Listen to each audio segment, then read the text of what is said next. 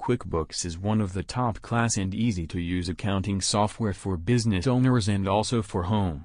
Sometimes users facing an issue, one of them is QuickBooks Error 6095.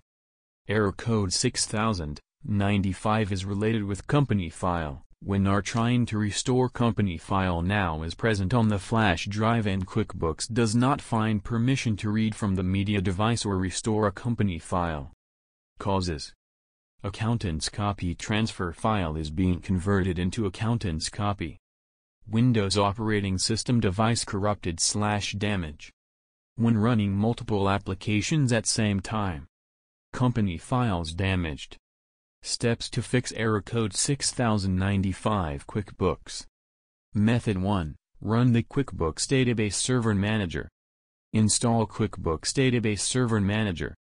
Select the Start Scan. Try to sign in QuickBooks company file. Method 2. Close all the QuickBooks processes. Need to close QBW32.exe process. First, log in as admin on the server. Open Task Manager. Select QuickBooks process and all task. Try to open the company file in multi-user mode. Method 3. Update QuickBooks to the latest version. Method 4. Try to fix issue error 6095 by manually. First, log in as an administrator. Go to Control Panel. Choose System and Security option.